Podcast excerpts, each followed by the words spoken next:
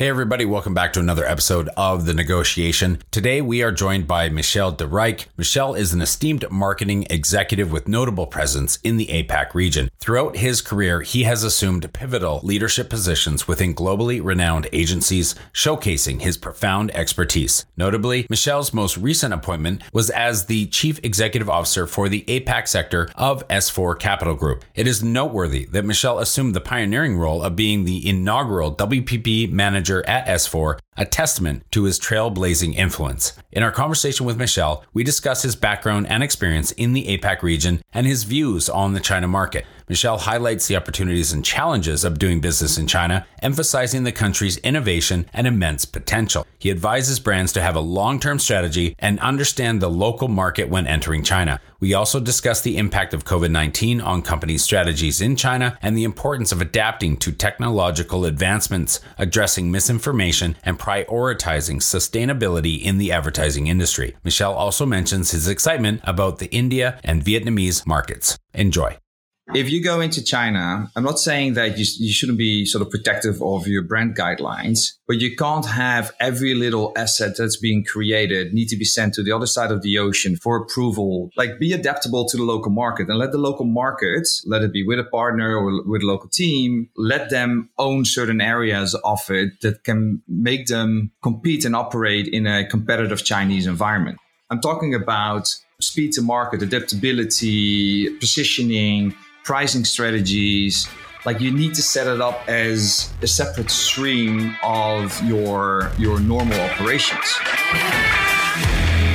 Home to over 4 billion people, the Asia Pacific region boasts one of the most powerful consumer markets on the planet. Not only is it home to half of the world's under 30 population, but it's also home to more than half the world's internet users. It's a market that no globally minded organization should ignore. But entering markets like China, Japan, or Southeast Asia is no easy task. Just ask the likes of Microsoft, Google, Uber, and Facebook. However, times are changing, and with the right partners, doors are slowly opening as more and more companies find success growing their key markets in APAC. I myself spent eight years in China, mostly as a venture capitalist, helping early stage tech companies grow in the Asia Pacific market successfully. This show is dedicated to uncovering and examining successful Asia market entry and growth strategies by interviewing the experts who've done it before and truly understand what it takes to be successful in the region. My name is Todd Embley, and welcome to the Negotiation brought to you by WPIC Marketing and Technologies. Michel, welcome to the podcast. Thank you, Todd. Happy to be here. All right. So, where in the world are you today? We're recording you from. Um, I have to be in Singapore at the moment, where I, have been living for the last uh, 14 years. Um, just come back from a from a nice sort of summer trip to uh, to Canada, which I think you are at the moment as well. So we have some, yes. some shared passion there. Yeah. Yes, exactly. Uh, not too far from uh, where you tend to hang out in Vancouver. Uh, where like, I, I want to know a little bit about how you ended up in APAC. So, if you could walk us through a little bit of your background, whether it's your school, past posts, and how you ended up working in that area of the world. Uh, yeah, so it's um, so, so I I started in the let's call marketing, advertising space, whatever you want to call it. Uh, probably about 20 odd years ago. Uh, actually, my, my first job was in the uh, working for the, the Dutch Yellow Pages. Uh, so really sort of old school, uh, old school sales, uh, but then on the uh, online department of that. So helping them to transition from you know the old paper to to to di- to digital. did that for a few years. There was sort of you know full on sales and first step into digital marketing moved into uh, ad tech, advertising tech, sort of the the ad serving space, rich media ad serving space. Um, launched the business uh, in the Netherlands for that. There's a, a, company called EyeWonder at that time, American business. Um, and interestingly enough, uh, after I did that in, in the Netherlands and in, in Dubai and the Middle East, which I thought was a nice growth market, um, I was actually on my way on holiday to Bali. Um, and I had a stopover in Singapore. And um, I remember this quite well. I was, I was probably for about three days in Singapore. And so this must have been around 2000, sort of 2008, 2009. Um, when you know, sort of in the West, if you want to call it, uh, you know, economical crisis was still uh, uh, sp- still going around pretty pretty rapidly. Um, there was lots of negativity uh, in general, um, in the news, on the streets, and everything. And then I um, I was in Singapore.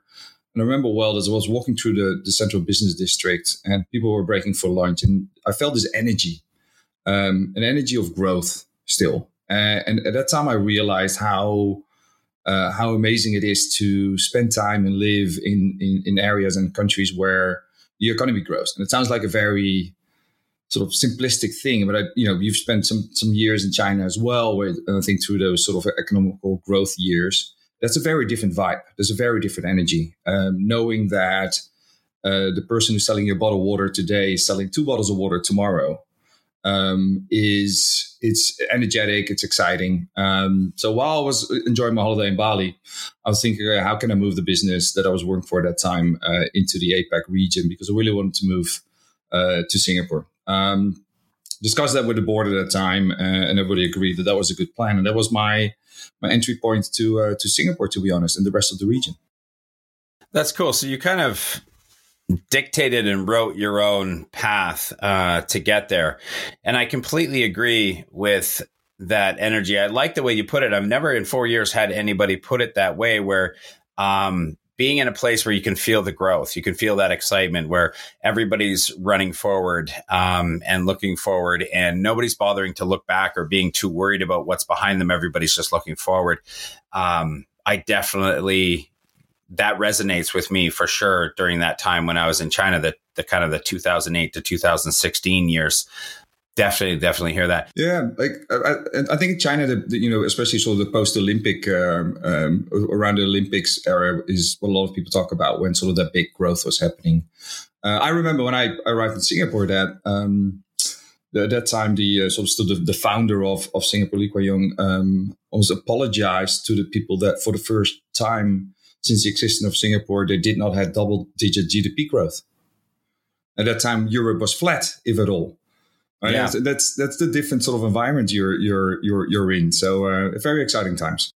Speaking of exciting, maybe for you, but not as much for me. You've been training for a marathon. Can you tell us a little bit about that? Yeah, it's it's. I mean, after I decided to uh, to leave S4 Capital and uh, a few months ago, um, I started to focus more on myself and family, and um, you know, a couple of passion projects and um, yeah, a couple of stupid things along the way. Uh, and I sort of categorize this one in the stupid things. Um, I think fitness and health has always been uh, been important for me, and to sort of balance. I think the stressful work environment that we uh, we often have, and the travel that comes with it. Um, so f- for me to be able to, um, you know, you know, get out of bed every day and, and, and get the trainings going on, whatever it is, I always set what I would call like a stupid goal uh, something that scares me, something that, you know, if I don't train for it, I'm afraid it will kill me, relatively, you know, killing. Uh, and I did earlier this year uh, with a couple of friends. I did a ski mountaineering trip, um, sort of an Haute Route, as they call it in uh, in Europe. Um, and I know from that that like if I wasn't training for it, it's it would be a very tough week. Um, so now my next next project is indeed uh, the, the, the the marathon of Chicago in uh, sort of early early October. Um, so I'm trying to sort of uh, get fit for that, the running fit, and um, yeah, it's one of the one of those things that you know sometimes you just stretch yourself a little bit and get into the uh, uncomfortable zone. To be honest, so uh, yeah. partly looking forward to it, partly pretty scared as well. yeah. For those of you listening to us audio only, you, you should go to the the, the video. Uh, Michel's pretty fit, dude, and you're Dutch, right? Yeah, I am. Yeah. So, how tall are you? Uh, I'm a short Dutch as I would call it. So uh, uh, I'm, I'm 181, so six foot, um, and that you know then I might have stretched it slightly, um, so probably slightly close to five nine, but um, I call myself right. six foot. But you're pretty well built. You got some big arms, and and being a big person going for a marathon, does that change your training? I actually uh, I've probably spent the last seven months uh, doing a lot of sort of weight training. So I did all the wrong things to actually run a marathon. Uh, so, uh, and it was sort of before I decided to to go on uh, full on into my uh, into my marathon. Uh, I actually got um, uh, married about four or five weeks ago in Canada, so I wanted to get um, fit for that. Um, so that was my primary goal. And after that, I realized, um, oh shit, I'm 12 weeks out from my marathon, so I need to start focusing on my, some some cardio training. So I dropped the the, the, gym sessions and um, moved it into more more running, which obviously in Canada was a was a great place to start.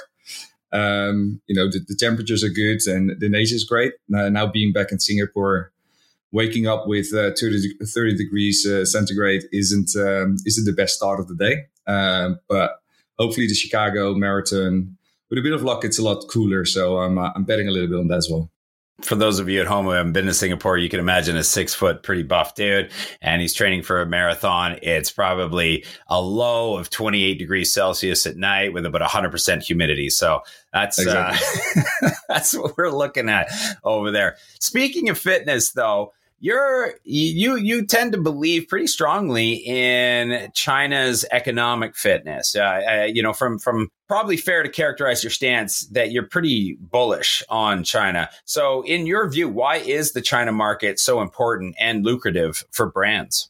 Yeah, I think it, it, it's two ways. Like it, me being in the last, uh, let's say, 14, 15 years in, in the region here, um, I probably spent and, and, mainly working for for Western uh, companies, like US based, European based companies.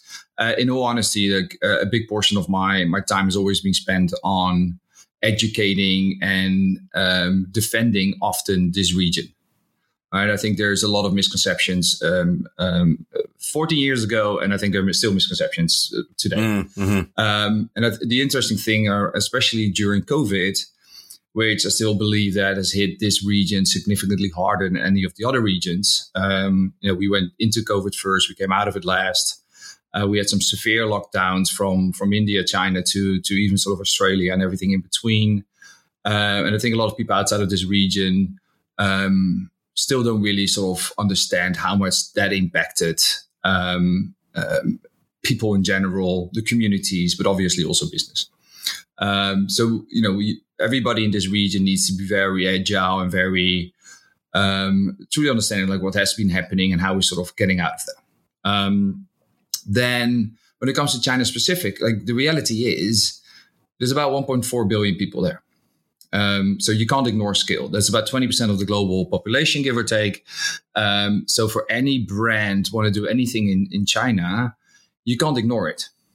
Right and it's also the other way around. Like if if you know an international travel out of China is still you know it's, it's, catching up a little bit slower than than expected. Domestic seems to be on track, but international uh, not really. Like I'm not sure if you've you know you've been to uh, let's take the European the southern part of Europe in this summer, and everybody was complaining it was already so busy. That is without the five six hundred million Chinese that are about to travel, right? So that's also the impact. And that's also how brands have to look at it, sort of the outbound travel. Uh, and I know from some smart brands that are that doing it. So I think two ways. There is, uh, for international brands, significant opportunity because of the skill in China. Um, if there's a country that can bounce back out of uh, setbacks, uh, then it's a country like China.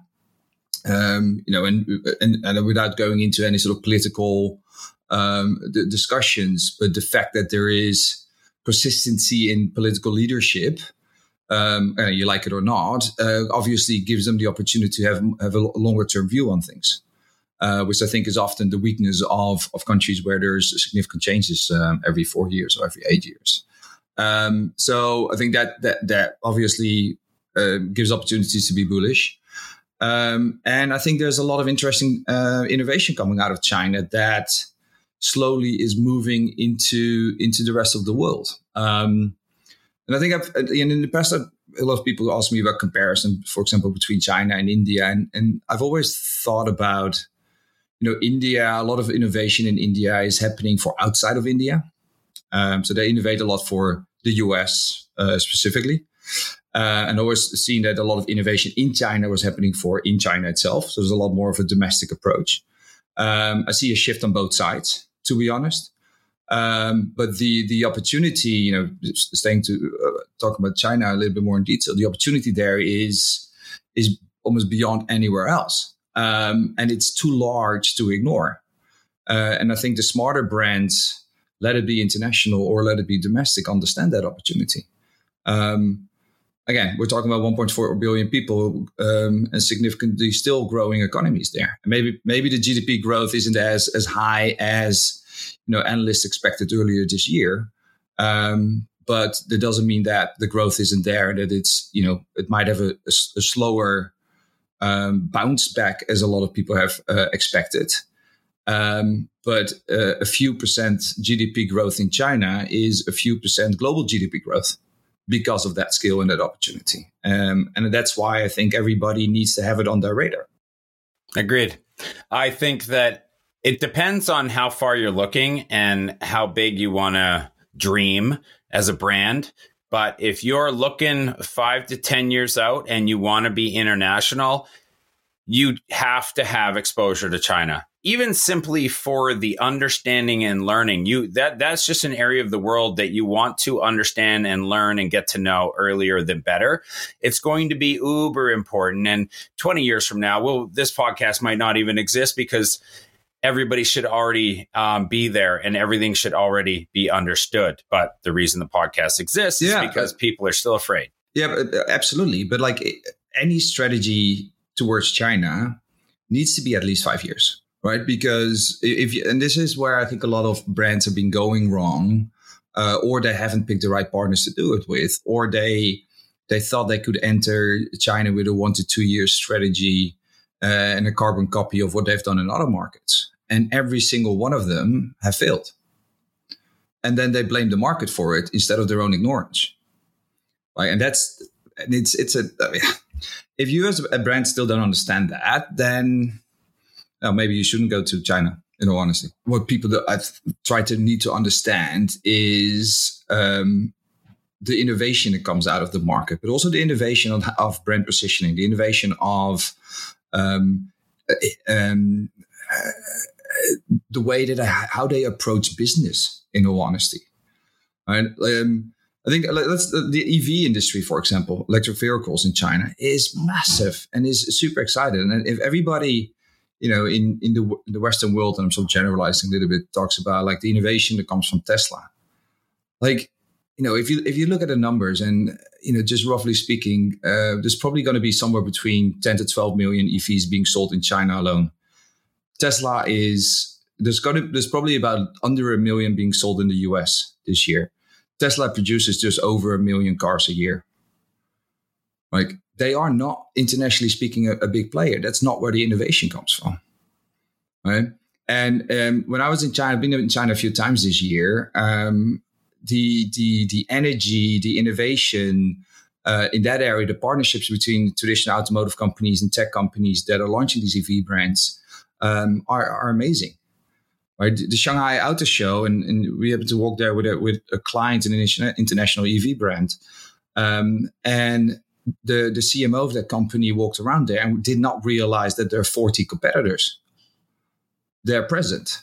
Like, and that's all like sort of Chinese innovation. And and and there is there is abilities and opportunities for Western brands to step into that. I think VW just just announced a partnership there as well with a local player. Like because they understand that they're eating they're eating the cheese of their bread if they don't watch out. So um, embrace it, work together, um, but at least learn and and go into that market with um, almost sort of a, a, a, clean sheet of paper on what your strategy is going to be there.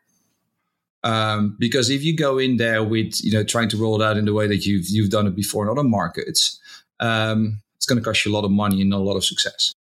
One of the biggest takeaways, kind of in aggregate, of my time in China was how much I grew as a person and how much I realized I had tunnel vision and groupthink from where I came from and the small little area of the world that I existed in before that. It shattered a ton of perceptions that I didn't even know I held until they were shattered. And it was an arduous process to kind of grow and go through that. But I can only imagine how important that could be for an actual company or a brand. You you you hit it on the head when you were talking about listen, the innovation, the way they they do marketing, the way they do sales, the way they do finance and and just the way they see and do business you you it's it's so different you you they're doing things over there that you wouldn't even know were possible or existed or even comprehend so without exposure to that area of the world, you're not growing as a person. Like you think you did your MBA. I challenge you to go do a APAC MBA for your company. You mentioned going to China and going to Shanghai and going to the auto show. So I'd like to zoom out a little bit and ask you a broader question. What were your takeaways from visiting China earlier in the year and and what did it what was it as it was coming out? What did it look like and feel like as it was coming out of the pandemic? I think my first trip to China after, after the, the COVID, the, second large COVID lockdown, as I would describe it in China, um, was I think in Feb- right after Chinese New Year. So it must have been like end Feb or early early March. Um, there are a few takeaways there. Uh, one, it felt and it, it, it sounds horrible for you know all the all the the, the, the horrible months then obviously the, the local people had. Uh, but when i was there it felt like nothing has happened in a way that people were back on the streets were there was energy again. There was you know life was back sort of that bounce back. Um, i think very different from what I've seen, for example, after COVID, you know, going to to the West Coast in the US, like San Fran and LA, etc., where everybody still, you know, moved in their in, into the suburbs or other places, and you know, CBDs just being dead, and well, anyway, all the other challenges that that arise there at the moment. But um, it felt like that was all normal. Um, that that's one. What I especially noticed um, at that time was a very very strong presence of domestic brands, um, like they bounce back way faster, way more agile, way you know, way more trust and confidence um, that everything was going to be okay again. And they didn't know obviously exactly how that route was going to play out, but they they, they jumped in um, and modified along the way. So it's almost like a first mover advantage they had there. Um, I noticed that a lot of the international brands were still probably a little bit surprised by the all of a sudden quick opening um, and um, did not really have a China strategy in place. Um, while you know around the same time there was a lot of sort of financial earning reports coming out, obviously of previous uh, financial years, uh, and a lot of them said that you know because of China slowdown in in, in sort of 22, their results were were impacted significantly right? So there's on one hand they're talking about how how big the impact was in 22, uh, but they I don't feel that everybody prepared enough for okay, what if China opens? What is then our strategy? Let's have the playbook ready in case it happens because it might come unexpected.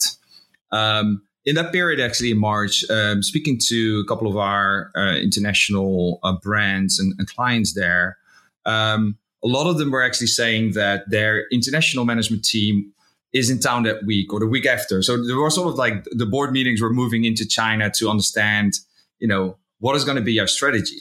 Um, so I think it was a positive direction. I think there there were just it's about a couple of months behind, uh, and it gave a lot of the domestic brands massive opportunities to, uh, and also like uh, land grab um, um, skill. In all honesty, uh, which um, is is a hard fight to get back into. So I think, you know, honestly, I think a lot of the, the potential brands, international brands have sort of missed a little bit of an opportunity there. Um, I think, um, so I think that's one takeaway. Um, one other takeaway um, is, um, well, it's, it's, a bit of a weird one, but um, I didn't knew that Tim Hortons was so was so sort of successful in China. I think they opened like 600 uh, shops in um, and stores in, uh, in, in during COVID. And I was I was it was one of the times that I was like, okay, is there still room for additional coffee shops? And when I found out that Starbucks is still opening up a, a coffee shop in China every like four hours or something for the last 15 years, uh, I realized that there's still a lot of room for for coffee shops and bagels. Um, that was another takeaway. Um, but I didn't expect Tim Hortons to jump into that. Um, but exciting. Yeah, well, it's still fun to be excited and surprised by China. You were talking about that that COVID thing, and and I've never really dove into it with anybody here. And we talk about that strategy, and you mentioned, listen, you got to have a five year kind of strategy if you're going to go to China. But man, what if you were in the middle of that strategy when COVID hit? Like if you had executed your strategy and you were positioned, you probably fared that storm pretty well. If you were mid strategy, that might have hurt or potentially even killed your APAC strategy. And you might need a couple of years of going back home and regrouping before you go back. But then I also think that now might be one of the best times to capitalize and and go back because I think they've had two to three years of, like you said, a lot of homegrown. And and, and uh, you're you're you're hitting the nail on the head because I, I, to be honest, I think you're right. Like being mid strategy when something COVID hits, um, you know, and myself spending the last five years at a company that we grew from nothing to a sizable business, being hit by COVID in midway, we got impacted by by COVID massively on that on that strategy, and set us back significantly. But to your point, um, if you then want to bring that back to the levels of excitement uh, and significant growth, is there a better place to do it than China, right?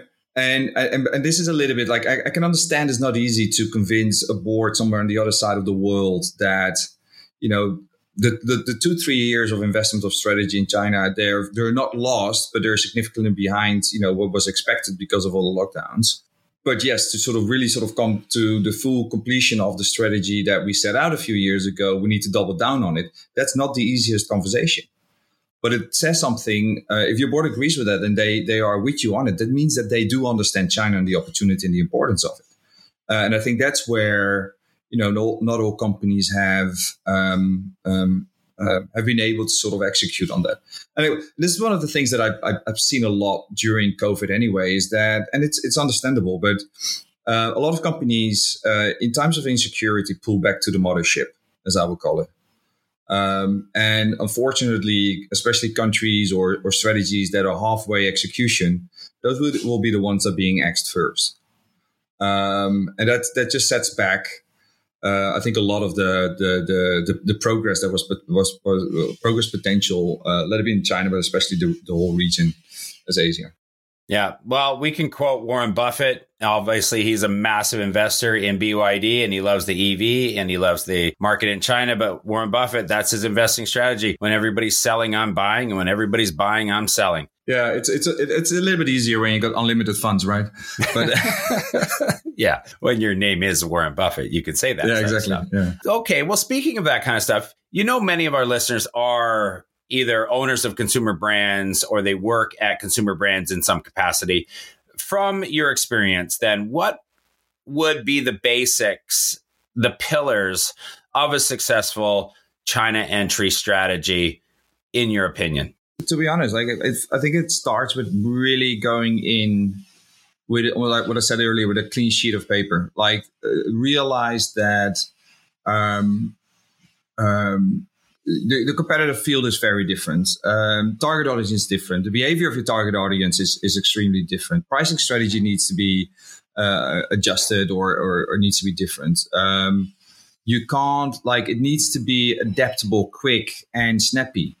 Um, uh, environment changes extremely fast in in, in China. Um, like I think those are the and everybody says, yeah, I understand it, uh, but then they still still walk into the country with the playbook and say, okay.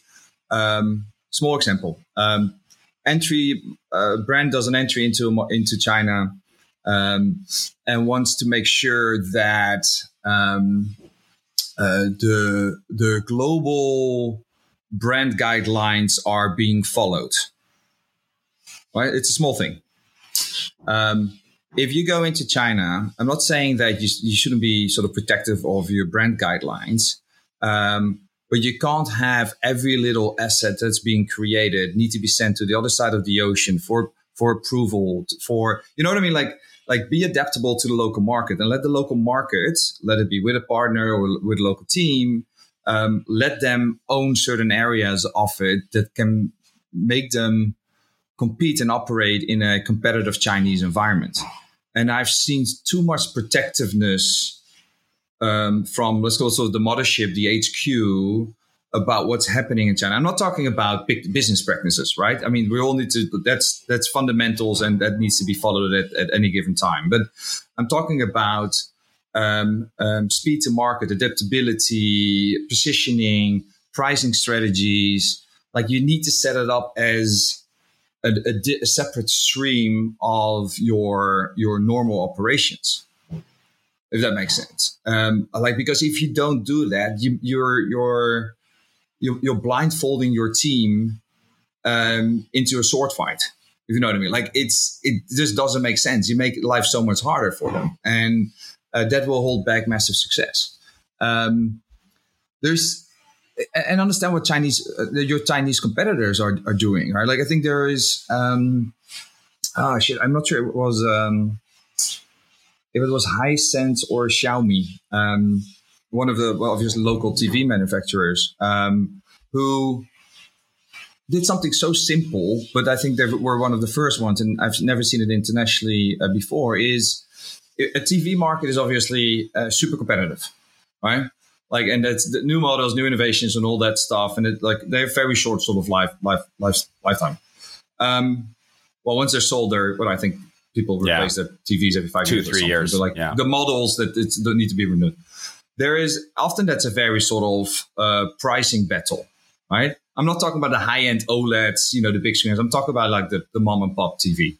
Um, and I think it was Hisense or Xiaomi that says, you know what, let's make the purchase of the TV significantly cheaper, but create an advertising network around it. So the moment you put your TV on, you see two of these advertising pre rolls, as they call them and that co-funds the purchase price of your TV. So I can offer that TV for 30, 40% less.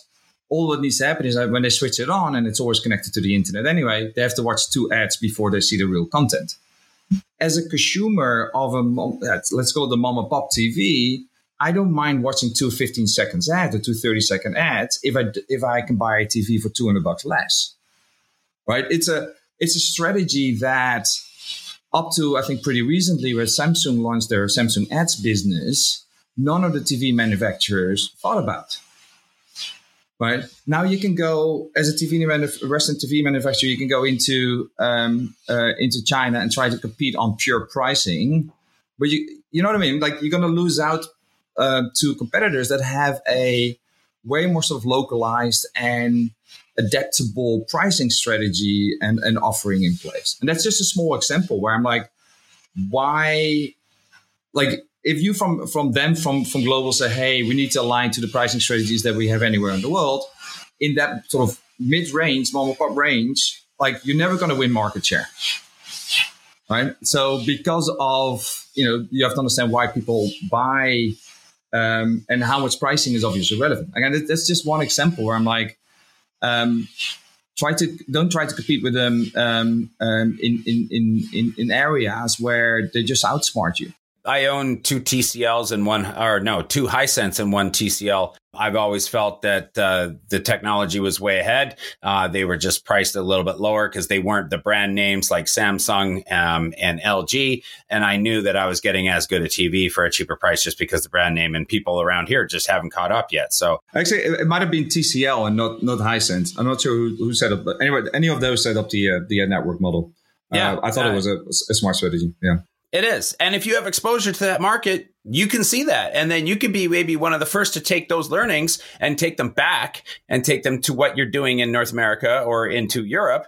And you you'd have winning strategies and it will pay dividends, even even the expense and those pioneering costs for your company to go in, you're getting that back in what you're learning and how you're growing as a company and how innovative you are. I liked what you said about blindfolding your company or your staff or whoever's kind of in that expansion uh, team going across. I almost think it's even more than blindfolded. People who are blindfolded know that they don't know what's out there. So they're actually reaching and grasping. But I think it's worse because what they're doing is they're not checking their ego at the door and they're trying to take what they've already done and just inject it and lay it into the new region that they're going. So, I mean, at least people that are blindfolded know that they can't see. These people don't know that they can't see. They just think they, they're just seeing something else. Therefore, they can't see what they should see. Yeah, fair enough. Absolutely. So, you've held APAC wide leadership positions at some of the world's largest marketing companies, you have a perspective that's broader than just China. So I want to lean in a little bit more on other areas in APAC. So looking beyond China,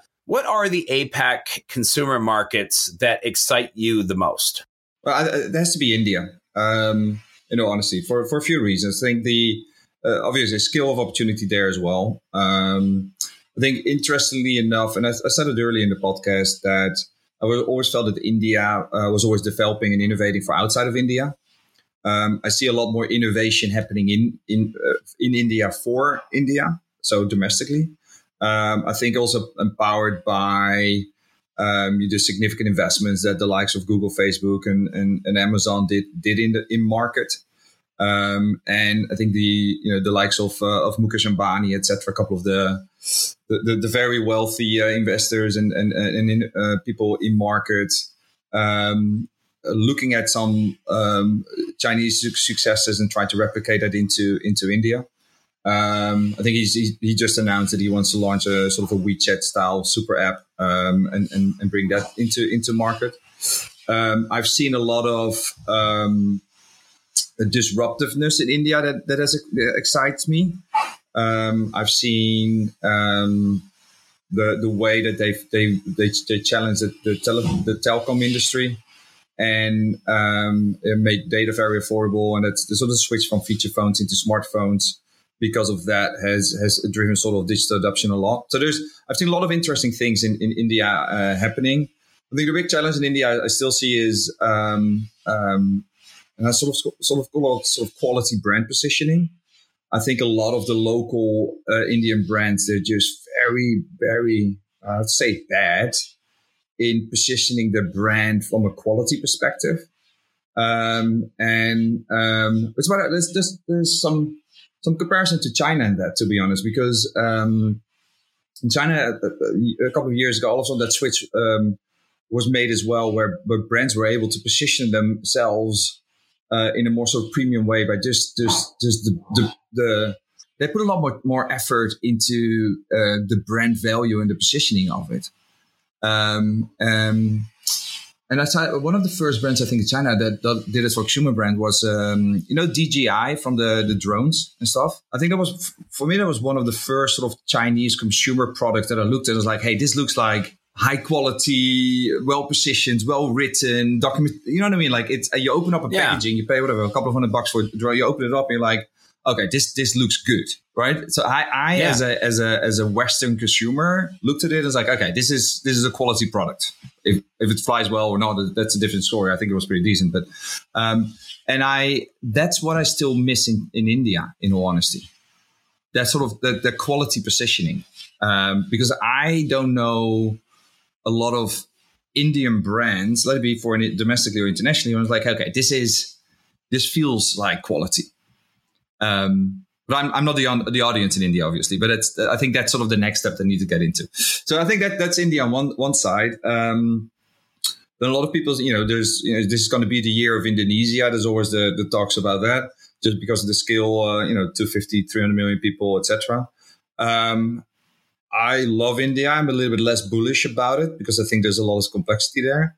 Well, for me, actually, the, the next country in that list would be um, Vietnam uh, young population, uh, but I'm not. And the main thing there is um, it reminds me a little bit of China back in the days, and Singapore back in the days, what we were talking about. Like if you walk to Ho Chi Minh uh, or Hanoi, you feel that energy, that vibe is going on there. There's there's there's there's stuff bubbling up, if you know what I mean.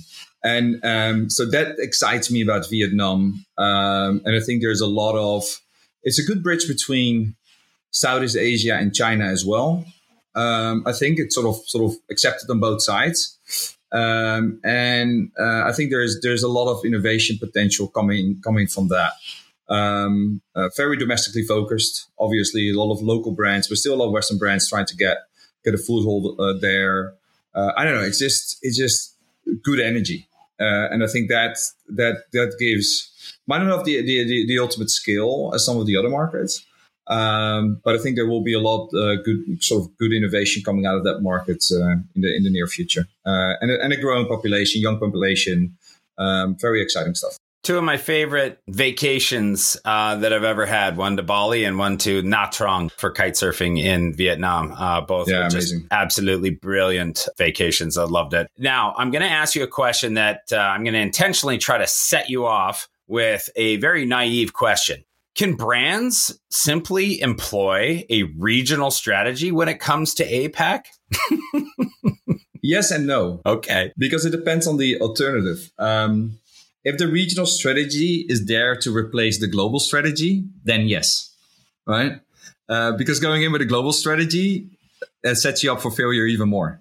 If the regional strategy replaces local strategy, then obviously no. Um, and then I, th- I, think at sort of the, the middle way to that is probably have more sort of a, a four or five sort of sub regional approaches. Um, you know, you sort of take uh, south south south uh, southeast uh, Asia around uh, sort of the India Pakistan corner. You take Southeast Asia itself. You take sort of um, uh, ANZ. You take Greater China, and you sort of bundle. And I know they don't like it. You bundle sort of um, um, Japan and Korea a little bit. Um, and then you can set up a little bit more sort of sub sub regional strategies. Again, it's not perfect as well, but I think it's it's really what's the starting point. Um, is is I think the, the main thing there. Uh, I think you have to watch out. But I don't think any anybody should go into into APAC, if you know what I mean. Uh, yeah. They shouldn't look at it that way. Um, you go into a specific country. You know, every country is different in that, and you have country strategies. Uh, and and once countries are established, it doesn't mean you can't put them over sort of a regional leadership um, if that's relevant. Uh, but my strategy will always be to keep regional let it be leaderships or operation, whatever it is, as light as possible uh, and build as much as possible uh, in market itself. Uh, but again, it all depends. You know, if if global strategy is the alternative, then uh, please let's go ahead with regional. I mean, I think there are some solutions as far as maybe logistics and some some distribution center hubs that you can maybe look at? Maybe there's some finance options. Absolutely. I think, the, you know, the uh, how I normally look at it is like um, commoditized services. I think there's there's always there's two things there. There's commoditized services. You have to ask yourself if you want to get into commoditized commoditized services because they're very um, price uh, focused. There's lower lower margin. If you that's from a more from a from an offering point of view. Uh, but if you have those, then I absolutely would try would try to centralize that at a lower cost location, especially if it, what I said, if they're, they're commoditized and often it's, it's relatively straightforward work. If it comes to more sort of back office type activities, that'll be finance, etc. Yes, you, you try to sort of centralize that as much as possible as well. Um, but everything that's, that's client facing and needs to be hyper local, um, you need to build that up there. So uh, it also depends a lot on, on, um, uh, what type of product we're talking about or services, obviously. Um, so there's not not a, a one size fits all. Um, but the interesting thing is that all the models have been tried and tested, and some of them work for one and don't work for the other.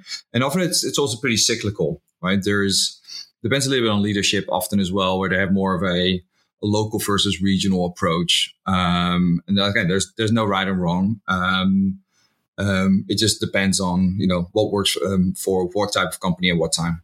Um, but when it comes to um, you know, really trying to enter some of the key markets. Um, like you're never going to be successful in China trying to do it out of Singapore, right? Like just, it, it doesn't work that way. Like back in the back in the day, something like almost like 10, 15 years ago, it's like, okay, um, I'm going to set up a regional HQ. I'm going to do it or in Singapore or in Hong Kong. I do Singapore if I also want to enter Southeast Asia and be close to Australia. I do Hong Kong if I want to enter China, because at that time, you know, setting up in, in China mainland wasn't as easy. So you take Hong Kong as your, your sort of regional HQ and then try to sort of build it out from there. I think that time is, is has passed.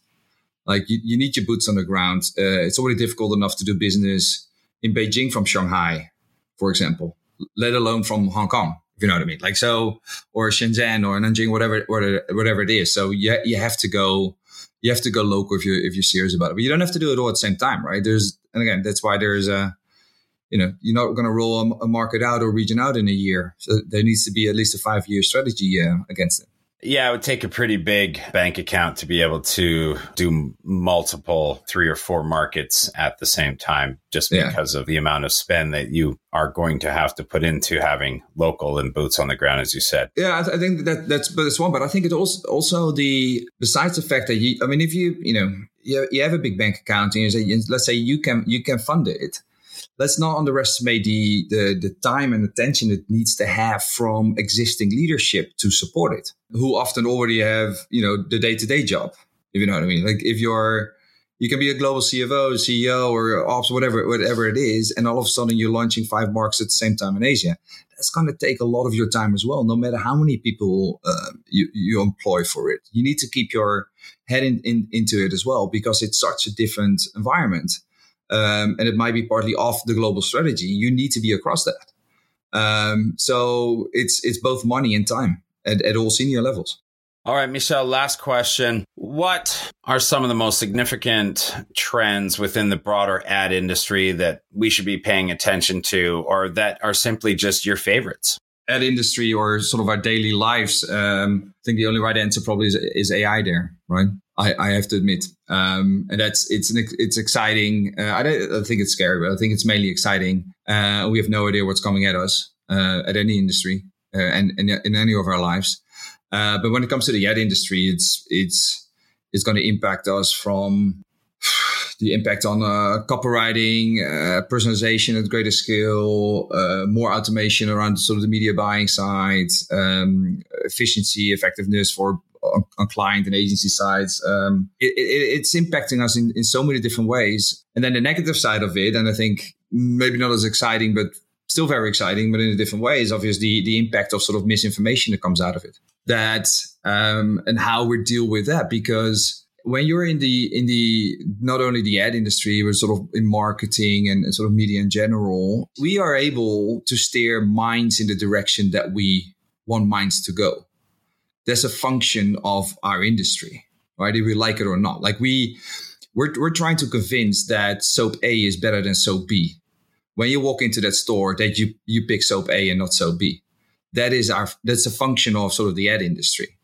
Uh, when we say that something is better or like AI can have scary impact on that in, in, in many ways. And I think that sort of misinformation is is um, is a an industry responsibility to uh, react on and work on and, and, find solutions. So that's sort of the, um, the, the dark side potentially of it. I think one trend that that unfortunately I've, seen pushed back a little bit um, is is the whole dis- discussion around sustainability, which would be good if we could sort of bring that back a little bit more to to the front. And I think it's partly you know in in, in times of um, financial uncertainties, you see that the you know we, we see it also in like the sustainability funds, etc. Is that great to still exist, but eventually, you know, people put money somewhere to get an ROI out of it. So all of a sudden it becomes a lot more sort of the money focused again than the the purpose focused. Um, so hopefully, you know, when you know, maybe not this year, but the next year when interest rates are going down and hopefully some some PE money flows back, then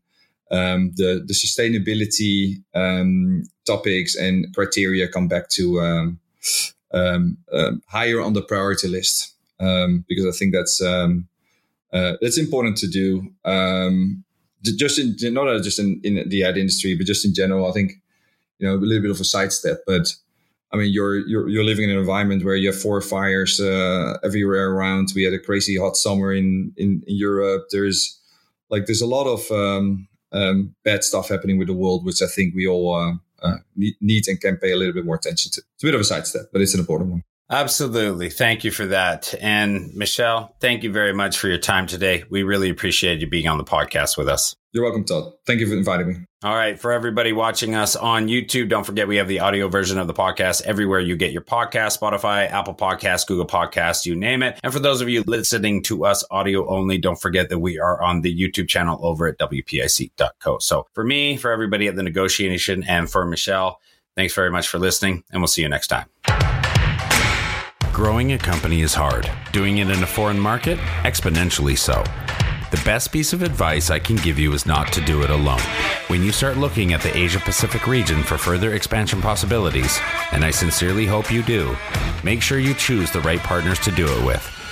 My good friends at WPIC Marketing and Technologies have almost 20 years of experience helping brands, just like yours, enter China, Japan, and Southeast Asia.